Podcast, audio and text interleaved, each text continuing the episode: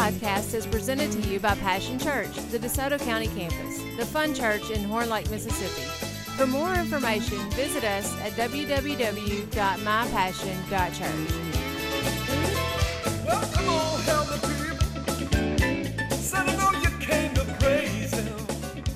about 12 or 13, I guess, my daddy took me and my little brother, I guess he was seven or eight, took us frog gigging. Now, that's a Mississippi thing right there. but we were excited. I'd never been before. So we waited till nighttime. It was a moonless, dark night. We went out to this old snaky bayou, and, it, as soon as I stepped out of the truck, I heard this buzzing. Zzzz, and I started feeling this sting all over. Do you know does anybody know what the Mississippi State bird is? the mosquitoes. Them boogers about this big, you know. One of them got me on the forehead, and I had the flashlight in my hand, and I didn't think about it. I went to scratch. I poop, knocked myself out, you know. And, and I knew my little brother Heath was going through the same thing because I could see his flashlight shining all over the place, you know. I know I put two doses of mosquito spray on it, didn't do nothing to make them drunk. So, so we went down to the water's edge where my dad had the little John boat. And uh, he said, You got your, your gun there, boy? And I said, Yes, sir. He gave me a little 410 single shot, you know. And, and he said, You better load it up. I said, Yes, sir. And I broke the, the breech and I put a shell out of my pocket and put one in there. And I was so happy. I didn't know I was going to shoot, but I was ready to shoot something. You know, I love going hunting with daddy, even if it's frog gig. I didn't know if we shot frogs or how'd this work, but I had a gun. So we got in the boat. And uh, we pushed out a little bit.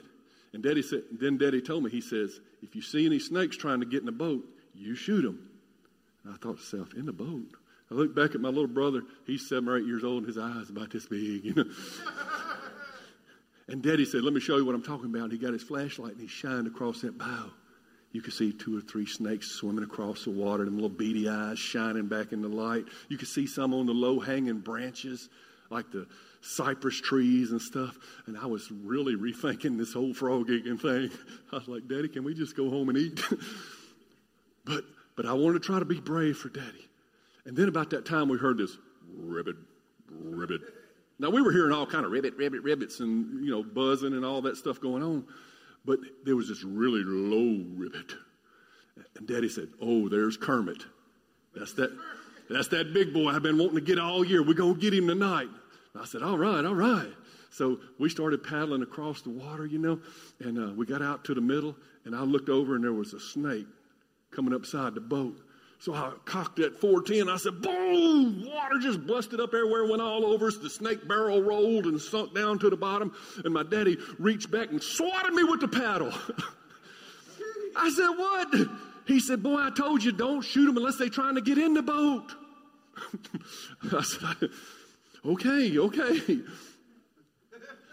So, so we continue to paddle, and he's checking the bank, you know, for that big old frog. We saw a couple little ones, but I, he, he had his mind set on Kermit. And finally, his light shined across the biggest frog I'd ever seen in my life. It looked like a grown man squatting over there. I mean, it was, it was huge. And so he said, shh, here we go. We started paddling over. He had a frog gig thing as a pole with some three uh, stakes on the end of it, you know, and he had it in his lap. He had his flashlight on his helmet, and he was keeping that flashlight on that frog because for some reason when they saw that light, they would just freeze in it. And he started paddling over there. But before we got there, this big old ugly, fat headed black water moccasin comes slithering up and gets in front of old Kermit and coils up like he's ready to strike. And I said, and Daddy was in front of me. He was going toward, and I couldn't get a shot. I said, "Abort! Abort!" I was telling Daddy, "Daddy, I can't get a shot." And he's like, "Daddy didn't care. He had that frog on his mind. He was going to get that frog." So he raised up that big frog gig, and as he just about he got there, that snake raised up, and, and that snake just struck out, and Daddy struck out, and it, oh, the horror of it all. And I'll tell you the rest of that story as we go on, but it was something else, man. You ever been frog gigging? I hate snakes. I know some of you pet snakes, some of you raise snakes, maybe not in here, but maybe on the live stream. I've seen people that raise them and stuff. I'm sorry, but if you let them out in my yard, I'm going to shoot them with a 410. ever since I saw that story in Genesis about the devil being in the likeness of a serpent, like a snake, he came in and deceived Adam and Eve. He's the one that led to the sin problem. He took and twisted God's word. And of course, Adam made his own choices. We all do, don't we? And sin entered into the world. And I'm telling you, we don't realize what a problem sin is. I think we, we don't understand. It's bigger than we first thought. I bet if we sat on the throne in heaven in God's place for just two minutes, we wouldn't be able to take it all the things that he sees on a daily basis because of sin. It's venom. Sin is the snake's venom. God hates it because it kills his children. Well, anyway, before I, have you ever seen the symbol on an ambulance? Could you put that up there, Mary Ellen? I saw that one day and, and many of you probably already know, but bear with us that, that we're going to figure this out one step at a time. What is that? It's a snake on a pole. What's that got to do with an ambulance? I, have always wondered that. It's some kind of cross looking deal with a snake on a pole. And I thought to myself, that doesn't instill confidence in me. Where did that come from? because I hate snakes. Makes me not want to get in the ambulance. I hope I never have to. But let's turn to Numbers chapter 21, and we're going to find out what this symbol is, what it really means, and why they would use a snake on a pole. Somebody say amen.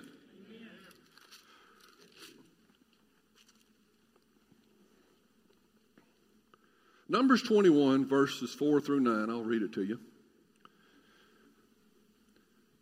Now, this is, you know, Moses has brought the children of, of God, the Israelites, out of slavery in Egypt with 10 mighty plagues, and, and they went through the Red Sea on dry ground, whereas Pharaoh's army was drowned. And they've seen all these miracles and such. And, and now they've been in the wilderness. It's a time of testing. Do you know your life is a time of testing? you know that I call this existence that we have on earth, this little 80, 90 years we may live or whatever we have down here, I call it the valley of the shadow of death. Because this is the worst we'll ever see as Christians, right? And this is the valley. And it's a time of testing. And so God, He, he gave them freedom from their slavery but he had to test them to see if they was ready to go into the promised land in style. You know what I'm saying? So they've been out in the wilderness a while. And it says, Then the people of Israel set out from Mount Hor, taking the road to the Red Sea to go around to the land of Edom. But the people grew impatient. One translation says they grew discouraged. Maybe some of you are growing impatient. Many times I do. Maybe I get discouraged about some things. Maybe you do too. And you know how we begin to realize we're getting discouraged and impatient? Because out of the abundance of the heart, the mouth leaketh. The people grew impatient with the long journey. You know it's a long journey, right? And they began to speak against God and Moses. Why have you brought us out of Egypt to die here in the wilderness? They complained. There's nothing to eat here, there's nothing to drink, and we hate this horrible manna. Do you know once you start complaining, it's hard to stop? If you get around complaining, folks, you're liable to start right up with them. And you'll start complaining about things that don't even need to be complained about. They called manna bread from heaven, and these people are complaining about it. I bet it was the best tasting stuff you ever had in your life. But God don't like complaining. And you got to be careful Because the Bible says your tongue can light a forest fire. The power of life and death is in the tongue. And, and God's trying to show them, you complaining, you think you just complaining, but really you complaining about me. You realize that? Well, I don't like my life. I hate my job. But God gave you a job and God gave you a life.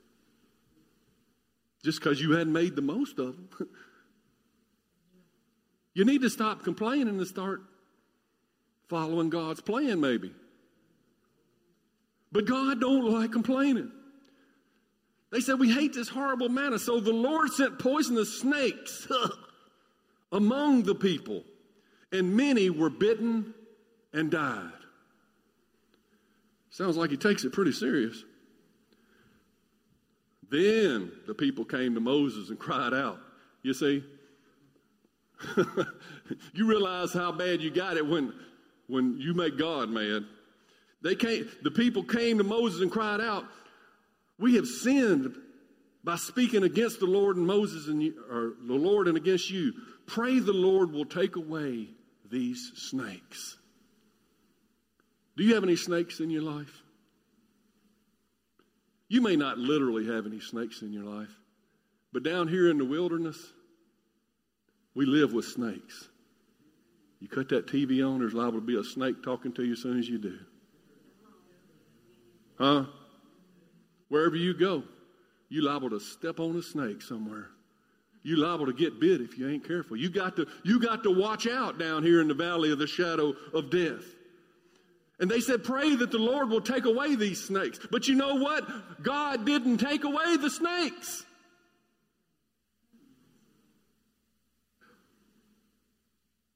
Jesus prayed in John chapter 17. He said, I pray not that you take them out of the world, but you protect them in the world from the evil one.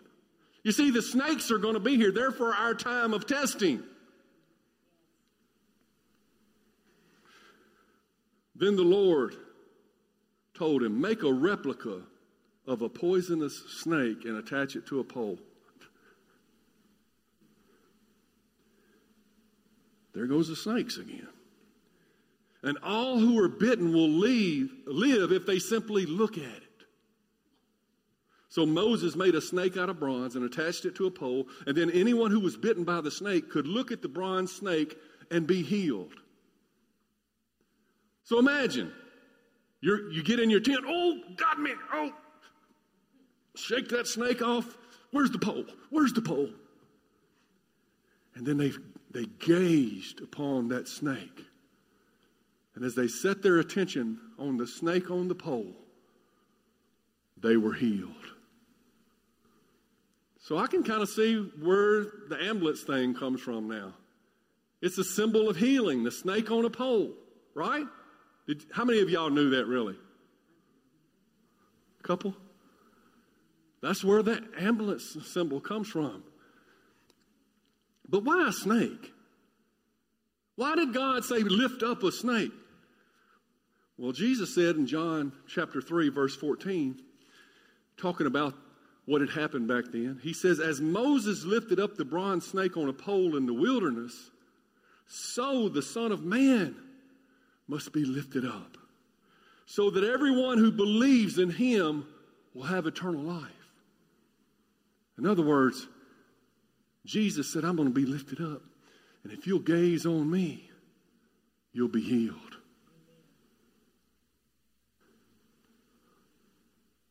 And isn't that what happened? They lifted him up. And if we keep our eyes on Jesus, we'll be healed. We'll be delivered. We won't die. Literally, we won't die. We'll be given eternal life. Vaccinated from all death to come. But still, why the snake? That even makes it more confusing. Why would Jesus equate himself with a snake? Doesn't make sense. I mean, here he is, righteous, holy, and true, loving and kind, and he's equating himself with that old serpent, the devil. That venomous beast, that nasty, crawling around in the dust, no good, let's not get into it.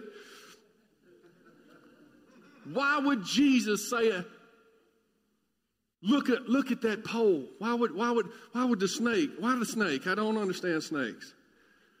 Well, I found the answer. And it's found in 2 Corinthians chapter 5. How many's ready for the answer? Amen. 2 Corinthians chapter 5, verse 21. It says, For he, meaning God, made him, meaning Jesus for he made him who knew no sin to be sin for us,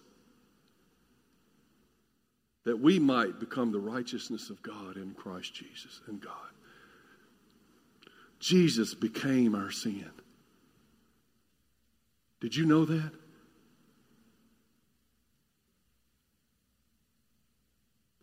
It wasn't just the physical torment that he suffered, which was horrible. It wasn't just the mental torment of being deserted by his disciples and being all alone and the dusty dogs of death surrounding him and, and mocking him and spitting on him and the blood flowing down in his eyes from the crown that they had pressed down on his brow. It wasn't just that. It was that God imputed our sin on, on Jesus. The sin that I committed yesterday and the sin that I'll commit tomorrow.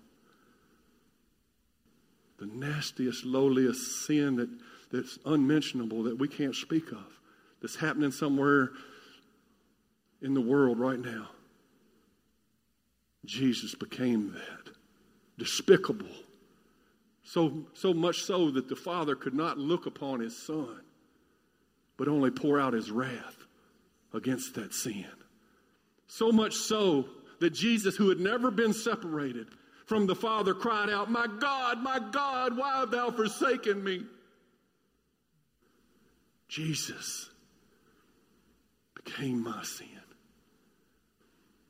He who knew no sin, never had sinned, the righteous for the unrighteous the immortal for the mortals.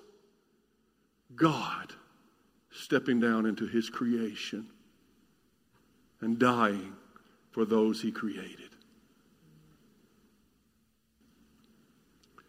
I grew up with a religious background. I thought you were supposed to say a certain amount of Hail Marys, then you could be forgiven. I, I bargained with God growing up. I, I didn't really know him, but if you would ask me, I said, Oh, yeah, I'm a Christian.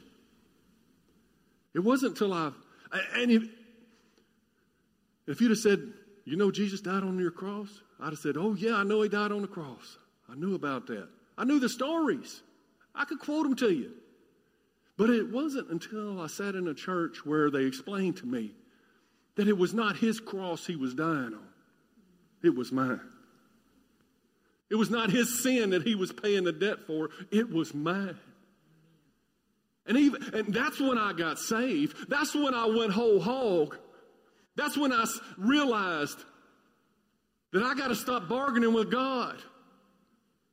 This isn't a religious thing, this is a real relationship. Somebody loves me that much, is willing to become my sin and suffer my wrath. The torment that was waiting for me has been removed. Oh, I got saved. Most of you saying, Yeah, you've been whole hog, Pastor. I ain't never seen nobody whole hog like you. I'm whole hog. I preached a whole sermon on whole hog. You remember? I'm whole hog. I'm not ashamed of the gospel. For it is the power of God unto salvation to everyone who believes. First to the Jew and then to the Greek, everybody, everybody, who, anybody. He's saying, Whosoever calls upon the name of the Lord shall be saved. It's for you. That blood was shed for you.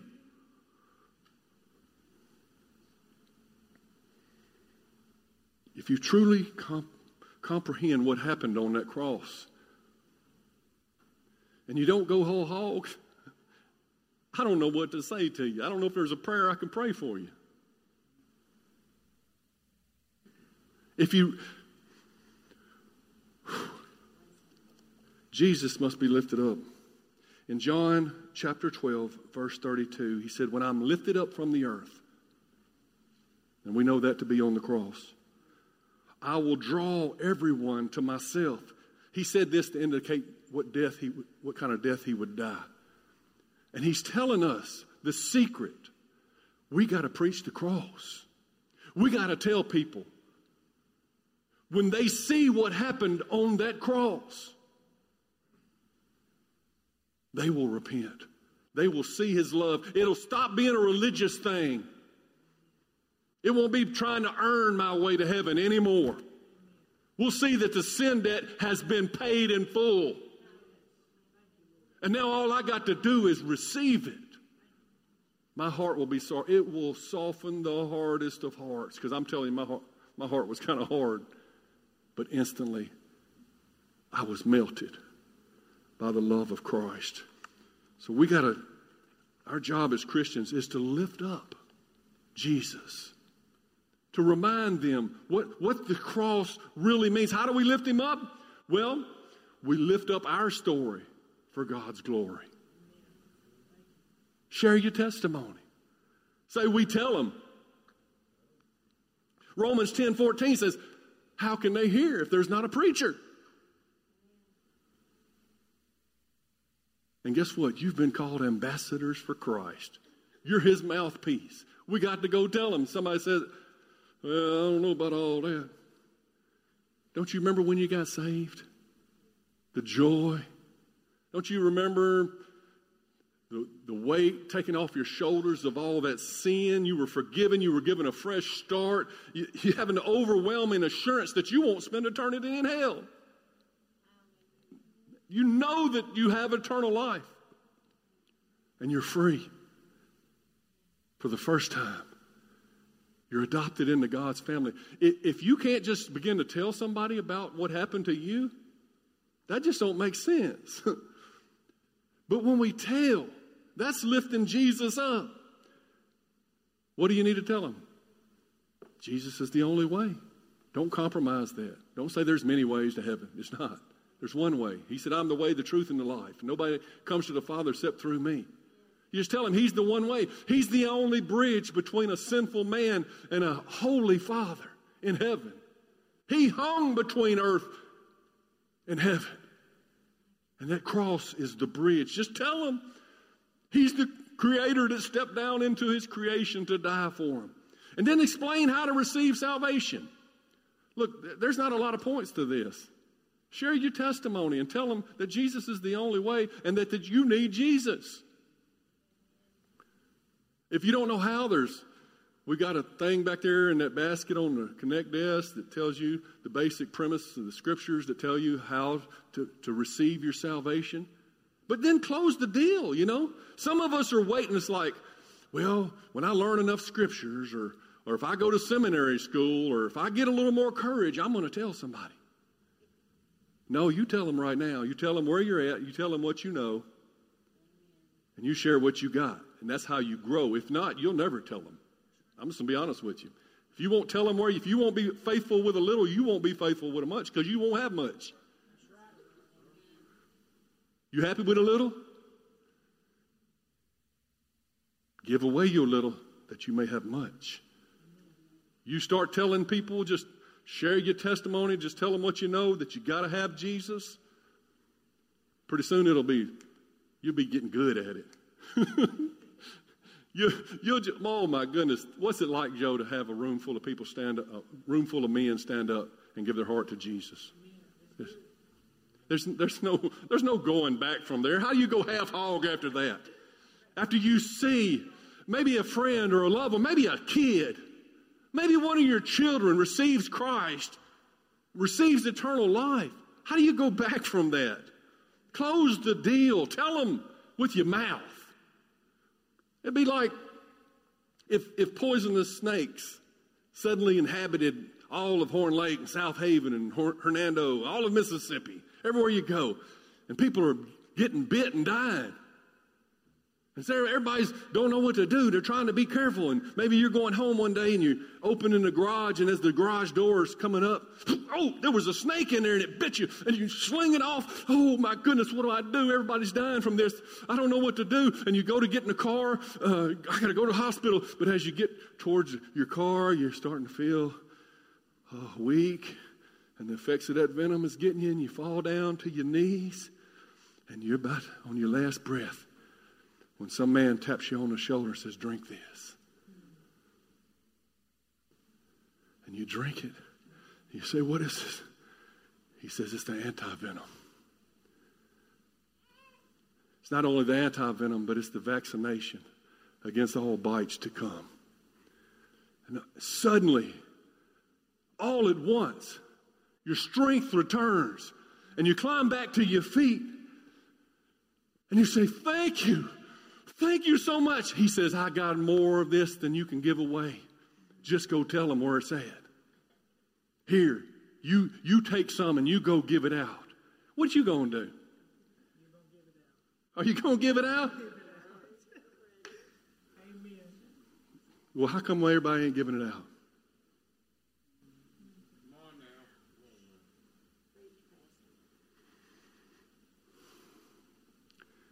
I feel like crying right now. We have in them.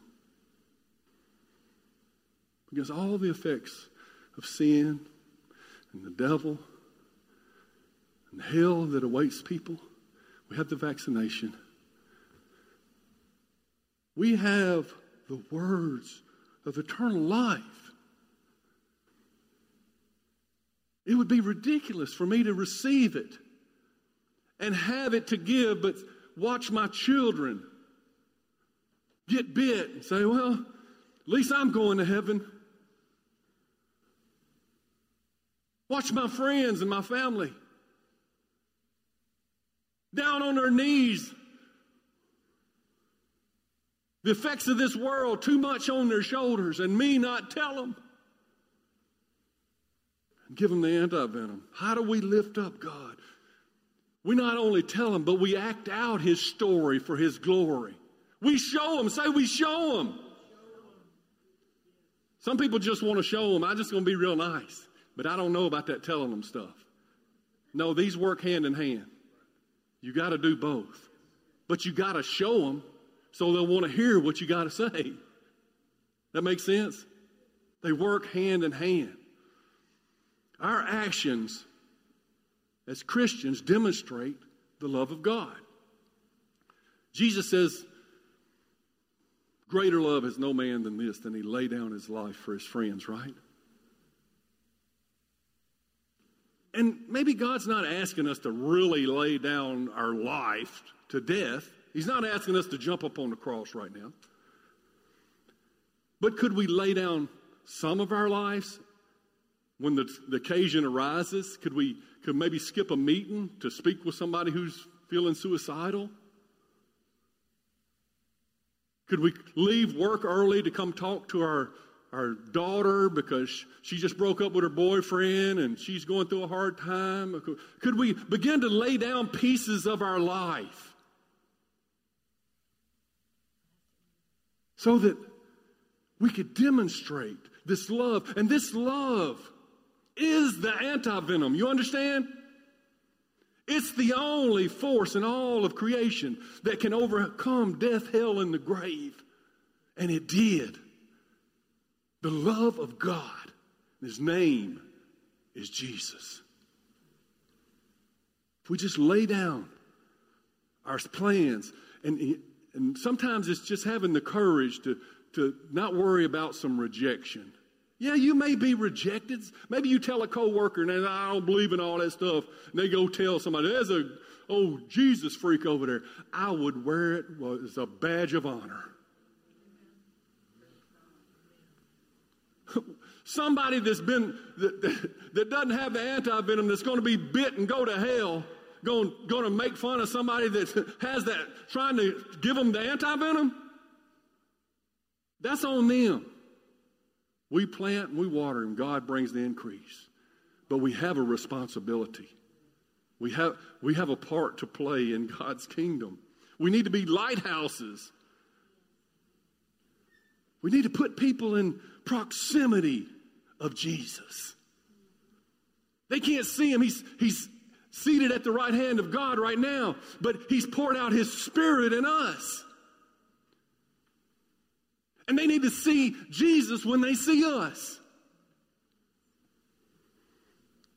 Last week, you remember I told you the story about wee Zacchaeus and he climbed the tree. You remember to see Jesus? And it was over there on the wall somewhere.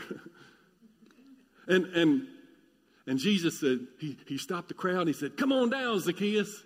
I'm going to eat at your house tonight.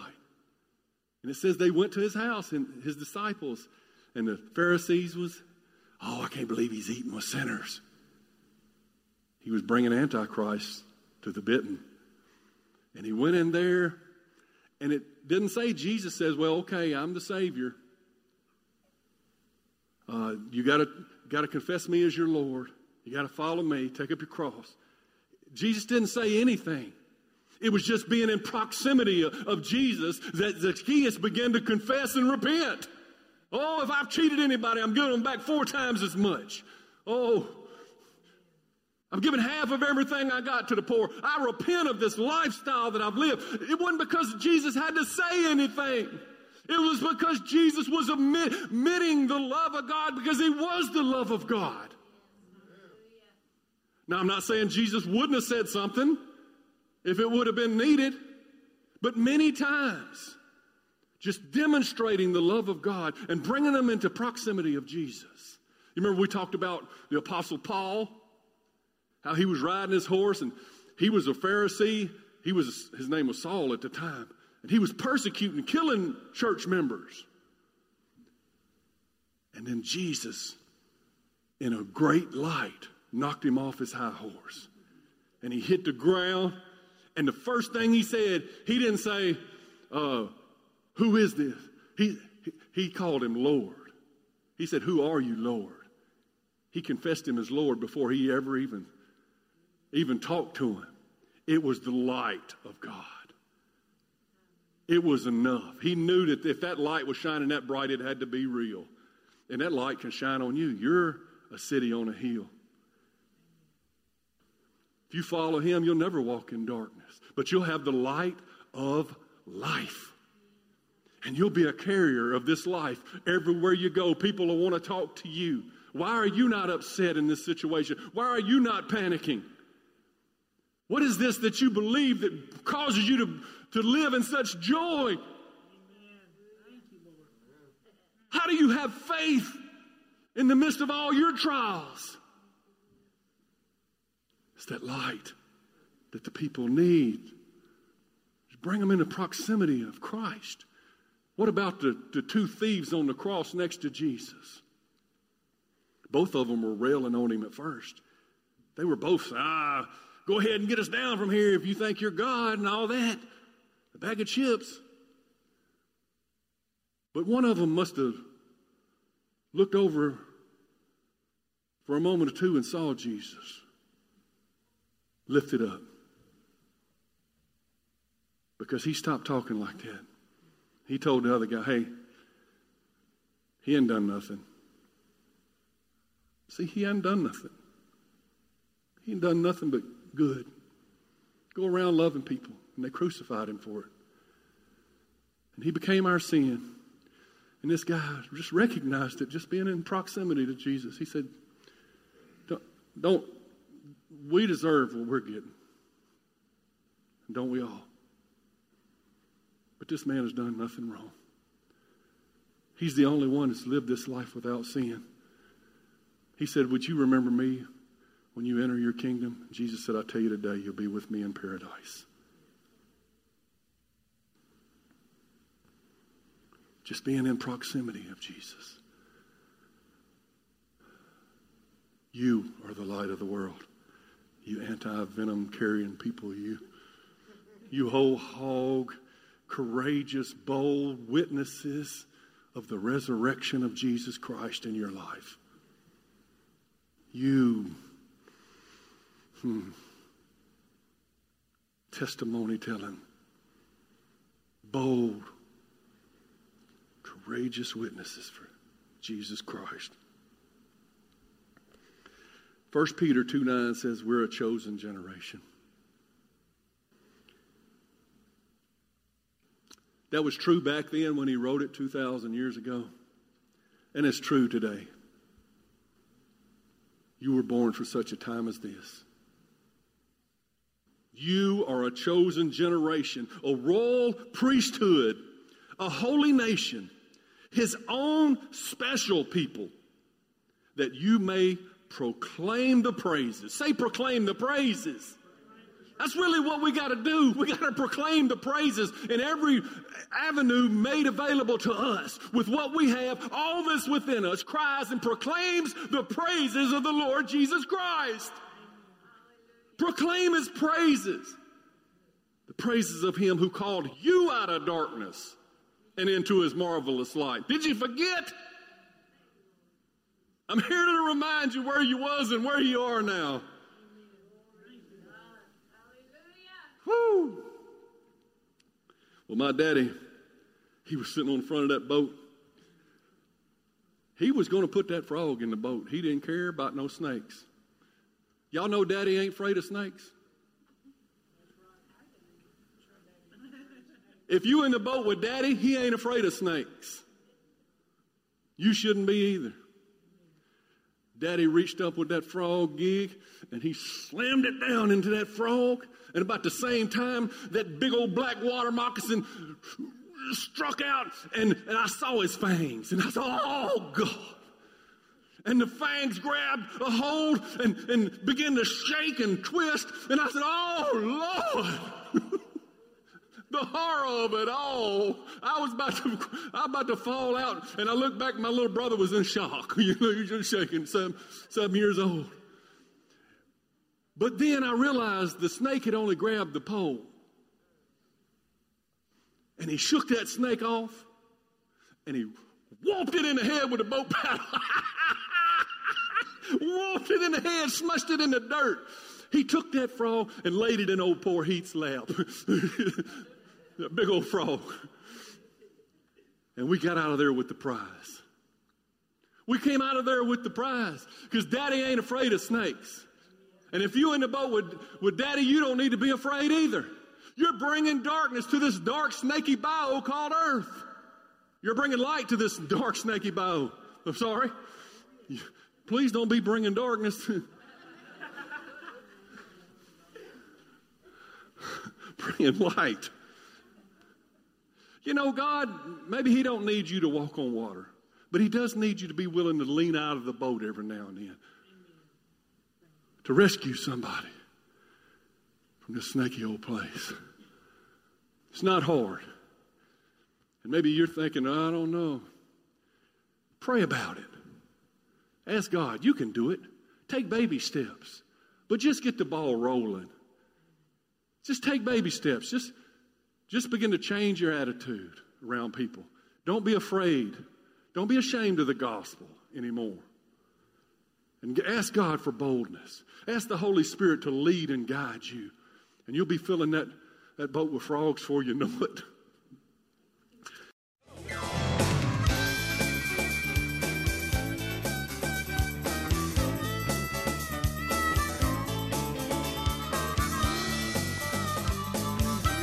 Thanks for listening to the podcast today. We hope you enjoyed it and that it inspires you to live out God's Word. For more information, visit us at www.mypassion.church.